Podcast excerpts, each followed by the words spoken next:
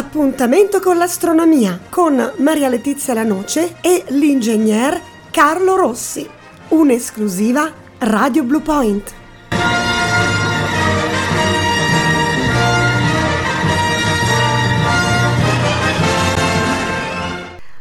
Siamo giunti al mese di gennaio su Radio Blue Point, inizia un nuovo anno qui alla radio, inizia anche un nuovo anno astronomico con il nostro consueto appuntamento con l'astronomia e l'immancabile nostro super esperto Carlo Rossi. Pronto Carlo? Ciao, ciao, buonasera, buonasera ai radioascoltatori e buon anno. Ecco, allora, gennaio 2022, mamma mia, fa impressione dirlo, eppure ci siamo arrivati, eh? Eh, il, il tempo cammina, eh? Come Eh. diceva Aristotele, il tempo è un numero già numerato, nel senso che, hai capito, già è stato scritto, c'è niente da fare, cammina. Oppure non mi ricordo chi diceva che il presente non esiste. E vabbè, quello poi lo vedremo. Lo vedremo, eh? Parleremo complessa. anche di questo. Eh, è una cosa un po' complessa, sì, dimmi. Bene, allora, il mese di gennaio che cosa ci prospetta dal punto di vista astronomico? Allora, dal punto di vista astronomico le cose principali sono che il 6 è l'Epifania e quindi è la ricorrenza dei magi che andarono a trovare Gesù, eh, la- nascituro a Betlemme.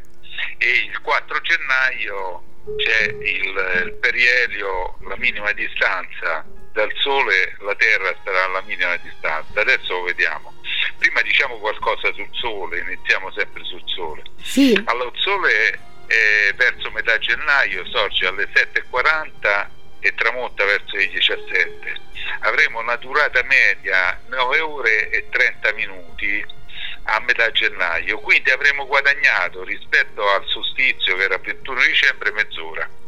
Eh, quindi piano poco. piano eh, le giornate Eh, tornano ad Eh allungarsi. sì, e giornate tornano ad allungarsi, a fine mese avremo guadagnato 45 minuti e poi pian piano, pian piano andremo oltre. Comunque già aver passato il 21 che era il giorno più breve dell'anno, con 9 ore di luce, va bene, no? Andiamo aumentando. Il Sole il 20 gennaio passerà dal Sagittario a Capricorno, in quanto in questo momento il Sole sta nel Sagittario e poi nel suo transito apparente eh, nel cielo il 20 andrà nel Capricorno, quindi come, come al solito diciamo che tutti i segni zodiacali dello zodiaco sono ribaltati in quanto lo zodiaco prevede che il 21 novembre entra il Sagittario, il 21 dicembre il Capricorno e il 20 gennaio l'Acquario.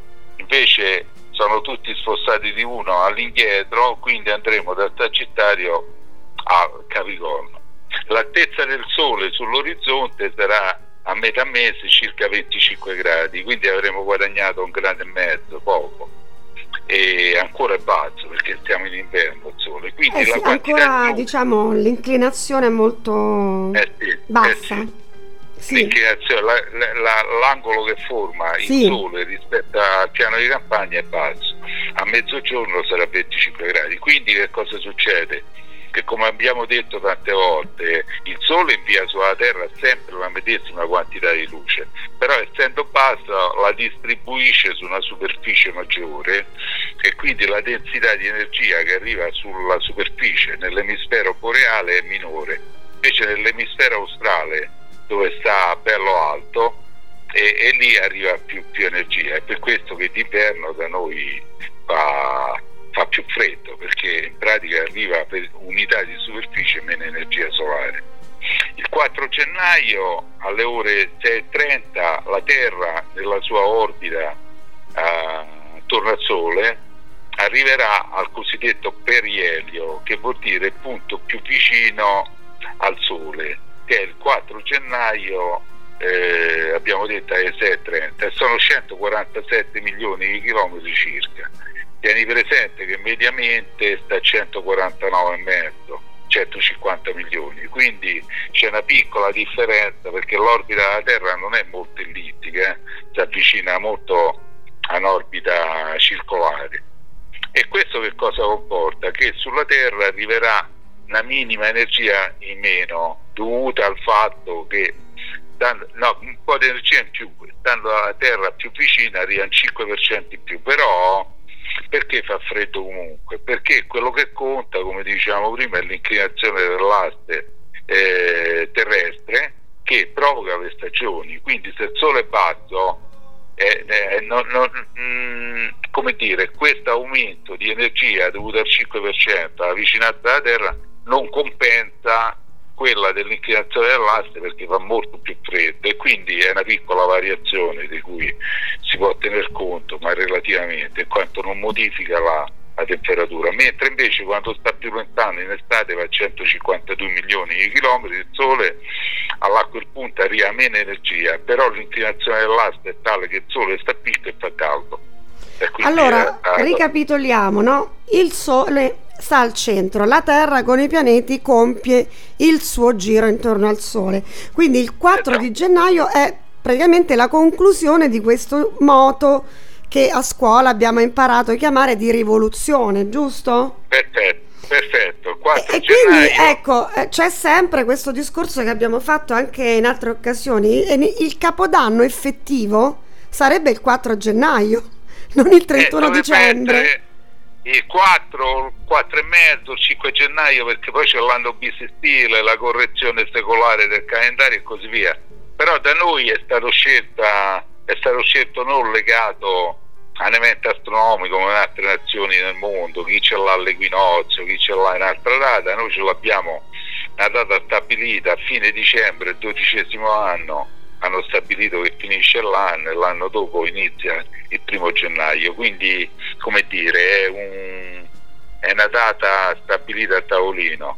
Però non astronomicamente è non è così, però allora altra domanda Carlo, perdonami, se sappiamo che l'anno solare è 365 giorni e 6 ore, Circa, circa, circa sì, eh, ma quattro giorni in più mi sembrano di, troppi, come mai? Capisci? Eh no, perché, perché no, ogni quattro no, anni recuperi il giorno, ma perché quattro giorni in più? No, il 4 gennaio sta lì perché cade il 4 gennaio, cioè ha stabilita la legge della gravitazione universale 4 miliardi di anni fa, quando la Terra ha cominciato a girare attorno al Sole, passa a quel punto il 4 gennaio. Ma allora l'anno solare non è di 365 giorni? Sì, sì, no, la, allora aspetta un attimo. Allora, eh, non capisco, terra, c'è qualcosa che... La, no, no, la Terra da 4 miliardi di anni ha la sua orbita e ritorna a quel punto circa dopo 375,25 giorni. Ci siamo? Ah, quindi ecco, poi noi, sì. Poi noi col calendario siccome il calendario è legato non all'anno giuliano, ma è legato all'anno tropico, che è un pochino diverso dall'anno, e eh, costringe ad avere ogni quattro anni l'anno bisestile. Però non è detto, perché poi se l'anno non è pari, è 2000, il 1600, così, se è 1009, 1008 non è divisibile del 400, non è bisestile. E quindi queste date qui eh, dovute alla Terra che sta nel punto più vicino, non è che la Terra varia all'orbita, è il nostro calendario che pratica noi correggiamo ogni 4 anni, quindi l'anno dopo 4, 4 l'anno dopo è un giorno e sono 6 ore, l'anno dopo ancora 12 ore, l'anno dopo 18 ore, l'anno dopo 24 ore. Quindi sta data della Terra che sta nel punto più vicino al Sole cade all'incirca dal 4 al 5 gennaio. Ci siamo, però Quindi la durata è sempre quella, però eh, per convenzione è, è, stato stabilito il 31 dicembre eh, la chiusura dell'anno solare. Ho capito. Il 31 dicembre, quindi abbiamo il 31 dicembre, però guarda pure gli iraniani mi sembra che hanno l'equinozio di primavera. Non è che stanno messi meglio, perché poi l'equinozio di primavera gli varia pure a loro, capisci? Non, eh, c'è la, la precessione dell'equinozio e quindi è stata fatta questa scelta che poi sinceramente anche se non è legata all'evento astronomico nel mondo tutti si sono adeguati dal punto di vista formale a questo calendario perché poi si è rilevato il migliore. Certo quindi, quello sicuramente. Oh, invece il giorno 6 giorno 6 è legato a qualcosa che non sappiamo alla visita dei magi a Gesù di Nazareth. E abbiamo detto nel mese di dicembre, nella intervista che abbiamo fatto, che i magi furono mossi da un evento astronomico, si presuppone eh, probabilisticamente che sia stata una congiunzione stretta tra Giove e Saturno e in allineamento Giove, Saturno, Venere, cioè loro venivano dal Basso Iraq eh, ed erano diretti a Betlemme. Chiaramente eh, dovevano essere guidati da questo evento astronomico che a ovest la sera quando tramontava il sole loro vedevano questi pianeti molto molto stretti, né? molto vicini e quindi erano guidati da questo evento astronomico. E questo ci porta però al fatto che Gesù Cristo non è nato nell'anno zero, è nato all'incirca nel 6-7 a.C. Perché anche? Perché il censo, censimento di Cesare Augusto, quindi detto l'8 a.C., Erode sì. morì il 4 a.C. e quindi automaticamente, siccome Erode venne a sapere dai magi che era nato Gesù, automaticamente poi Giuseppe e Maria si erano mossi per andare a Nazareth a Betlemme per il censimento e quindi automaticamente anche gli eventi ci indicano che Gesù non è nato eh, prima del censimento o, o, dopo la morte di Erode, ma è, è nato tra l'indizione del censimento e la morte di Erode, quindi il 4 e l'8 però l'evento astronomico è soprattutto il 7 e il 6, ma anche una parte del 5, dove c'era una congiunzione più larga. Quindi si presuppone che Gesù sia nato intorno al 6-7 a.C. Ecco, ma ti sei mai chiesto perché gli storici, anche la stessa Chiesa Cattolica, non ha mai ritoccato questa data? Se c'è una certezza comprovata diciamo proprio a livello storico?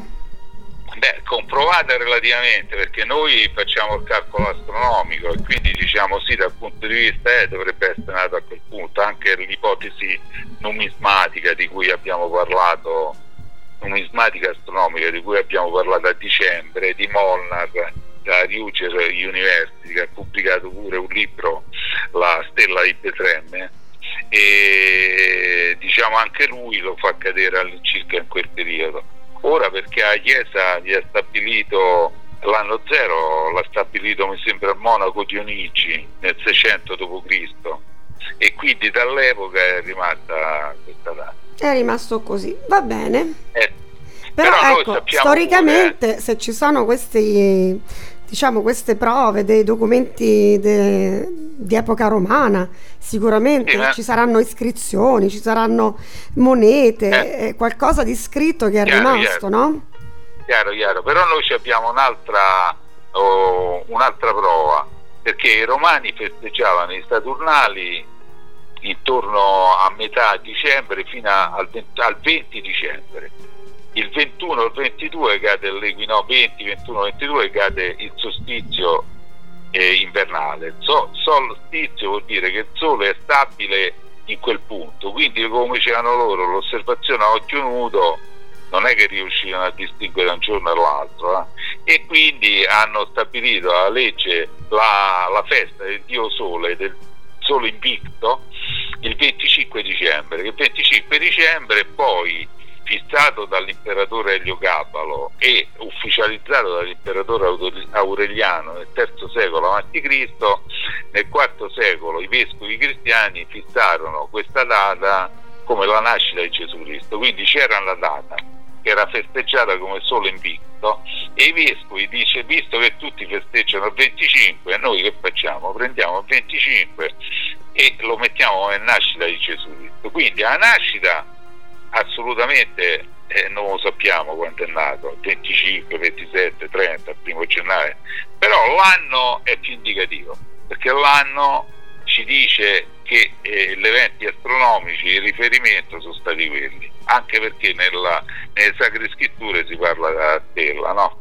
Però dopo eh sì. non era una cometa, non era una cometa come l'ha disegnata Giotto, e poi tutti hanno creduto, creduto era una cometa Comunque pure la data però, dicevo a dicembre, nuovo studio che ho fatto che i radioascoltatori possono, chi ci segue in rete, possono trovare sul sito www.internetastronomia.it possono dare lo studio completo, le mappe se le possono anche scaricare, però anche questi allineamenti ci sono stati congiunzioni nel periodo invernale.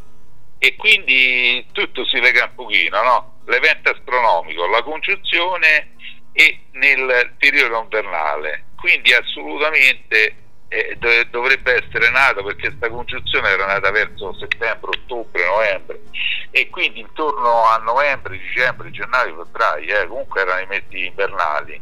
Altrimenti pure i vescovi avrebbero preso che ne so, un'altra data perché ce n'erano le feste a quei tempi potevano mettere una data estiva invece hanno messo la data 25 Natale e quindi presumibilmente è nato il 7 6 avanti Cristo e quindi pure la data della morte va posticipata va chiaramente posticipata. Non, a, non, a, 33 anni ma probabilmente però io ho letto pure delle, dei studi fatti da, da studiosi cattolici e così via che pure loro trattano di questa data e sono d'accordo su questo eh, che evidente, sono d'accordo e probabilisticamente eh, deve essere morto a 36-37 anni e quindi si sposta la data della nascita, però a questo punto qui non è che su uno studio una chiesa può decidere chiaramente, no? ormai da millenni la festa è quella, la festa è quella. Certo, comunque perché siamo arrivati qui? Perché parlavamo della congiunzione che ha guidato i magi, quindi la data dell'Epifania esatto. che ricorda questo incontro tra questi re che venivano dall'Oriente. E questo bambino straordinario. Bene Carlo, è sempre, allora. cioè l'astronomia ti porta veramente a spaziare, a fare collegamenti in uh, tantissime direzioni, è una scienza veramente mm, poliedrica. Fantastica, fantastica. Sì, bene, parliamo adesso uh, del cielo di gennaio. Allora, abbiamo detto il sole, ok la data dell'Epifania, i pianeti, Perché allora... Venere tramonta proprio dopo il Sole, quindi in mezzo alla luce solare, verso e mezza, dovrebbe vedersi ancora un pochino.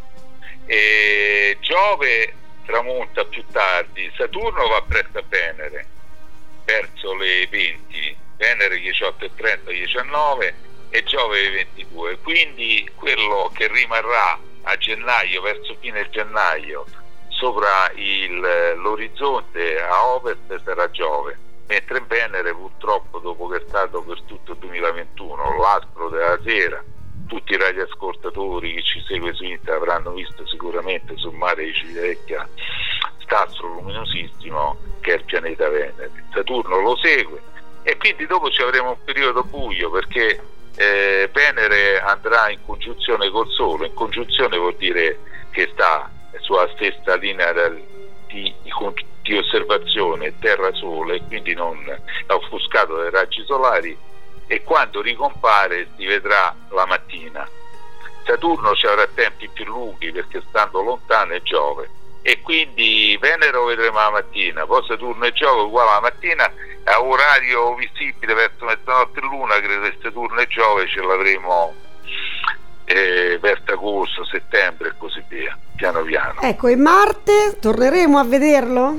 Ma Marte torneremo a vederlo, però pure lui ancora non, non, non è visibile, tra l'altro è piccolo pure in questi, questi momenti, per arrivare a grande opposizione ci vorranno molti anni.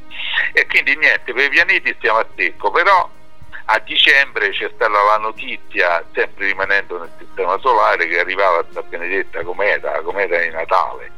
Tutti i giornali del mondo hanno titolato, no? La cometa, la cometa di Natale. Eh? E io qualche Devo foto dire... l'ho vista sulla rete. Sì, sono foto però fatte da osservatori astronomici, perché io sono andato a osservarla eh. anche con un telescopio, con un binocolo planetario, due volte.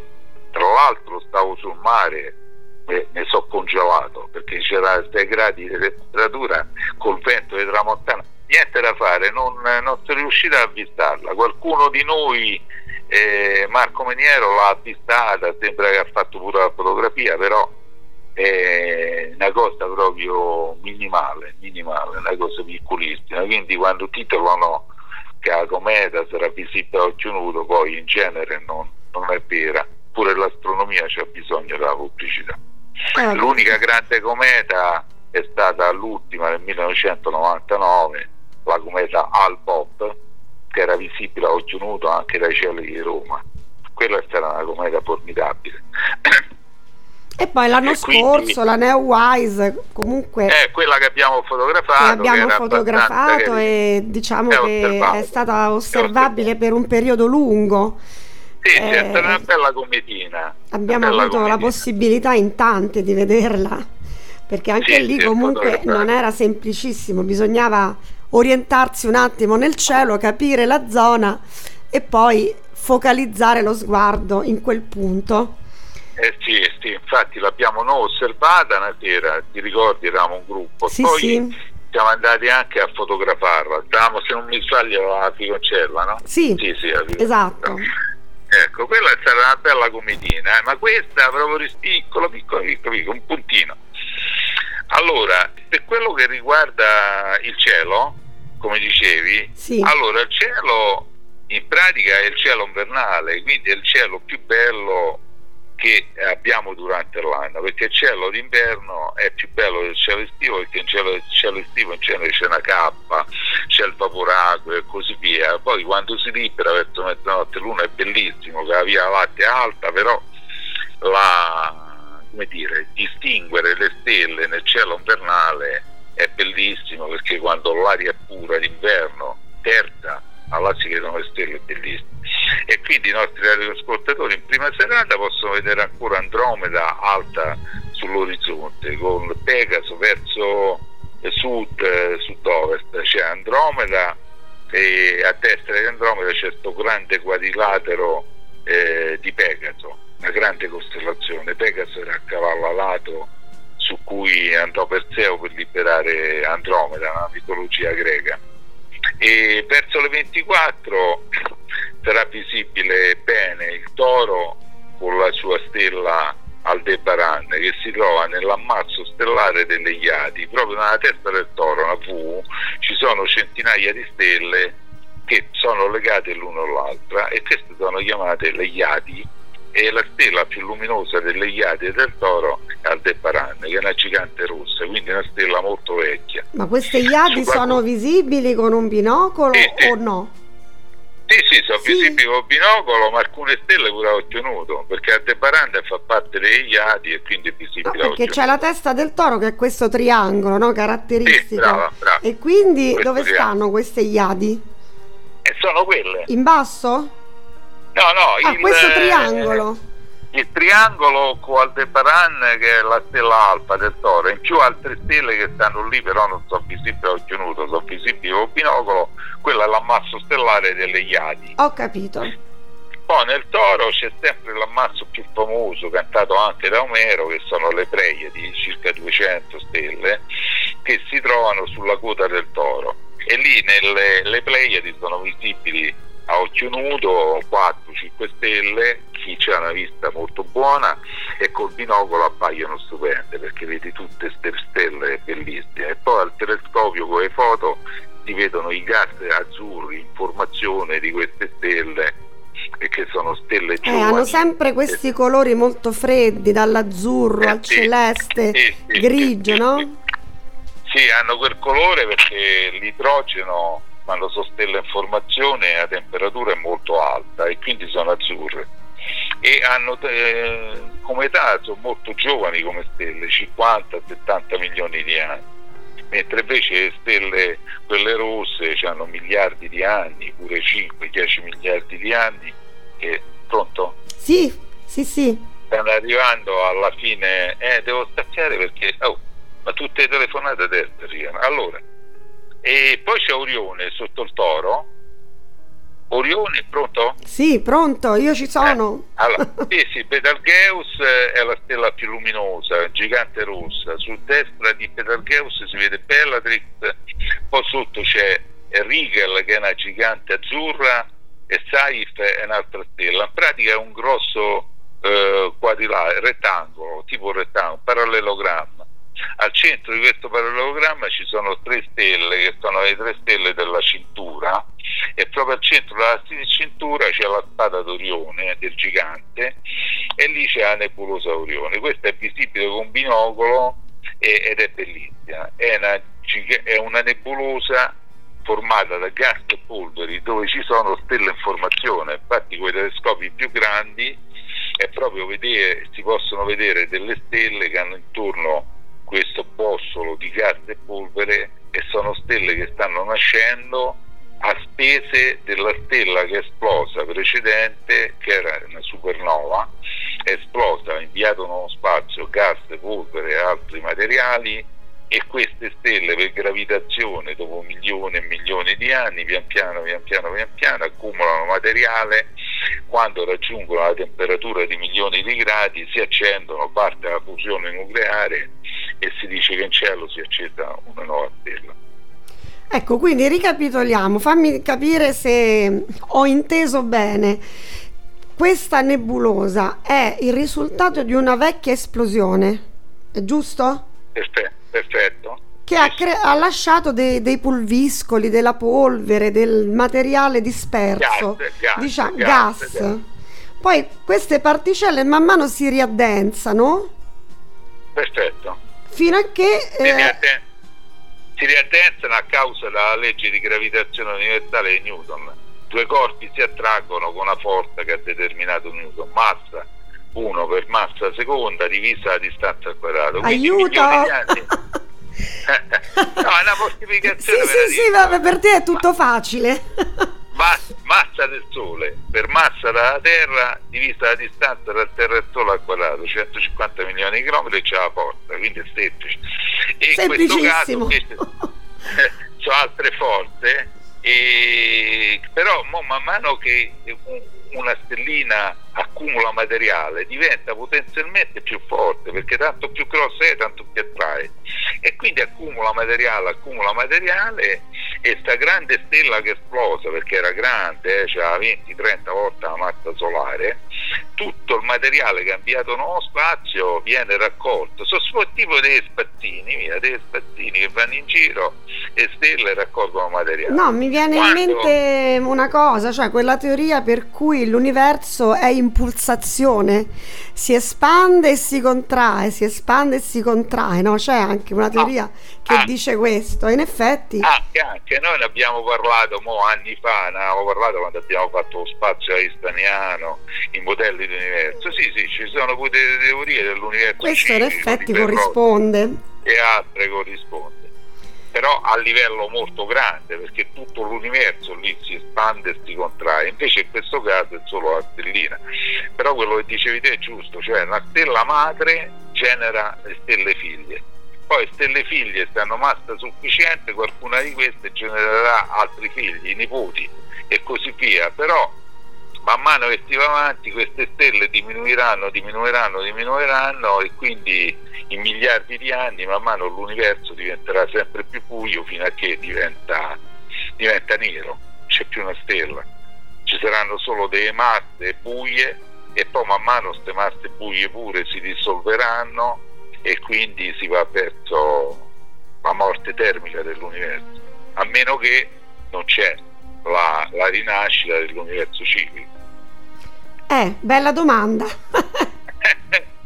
Beh, se Carlo prendi un appunto perché questo è un altro argomento di cui parleremo di questo universo Parleremo. ciclico. Allora, siamo quasi al termine della nostra puntata su gennaio, velocissimo. Eh, ricordiamo ai nostri amici allora, le altre costellazioni che possiamo ammirare. Allora, sotto, sotto Orione a destra abbiamo il cane maggiore che è importante perché ha la stella Sirio, la stella Alfa, è la stella più luminosa del cielo, una gigante azzurra, bianca, bellissima, che si vede chiaramente. Poi c'è il cane minore che non si vede come costellazione a occhio nudo, ma ha una stella molto luminosa che si chiama Procione.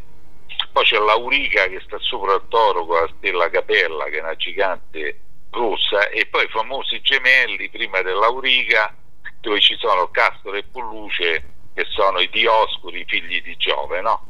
E una costellazione, un parallelogramma molto lungo dove le spalle sono occupate da Castore e Polluce, mentre le costellazioni circompolari ormai conosciamo bene sono quelle che girano attorno al polo celeste nord, che sono l'Ursa Maggiore col grande carro, il dragone, il drago che si incunea tra l'Ursa Maggiore e l'Ursa Minore, Potest, Bifurco, Pastore, che è tipo un aquilone, e con la sua stella Arturo, una gigante molto bella, luminosa.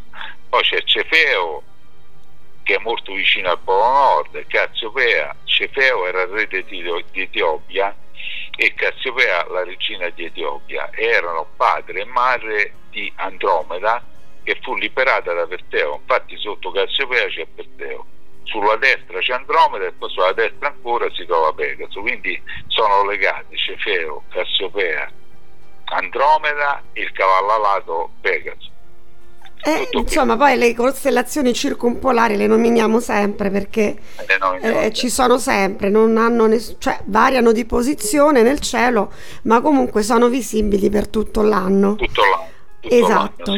Bene Carlo, la puntata di gennaio è stata avvincente, è stata anche movimentata da queste divagazioni che però fanno sempre bene perché eh, io sono sicura che i nostri ascoltatori come me hanno delle curiosità, no? quindi ti vengono in mente delle domande.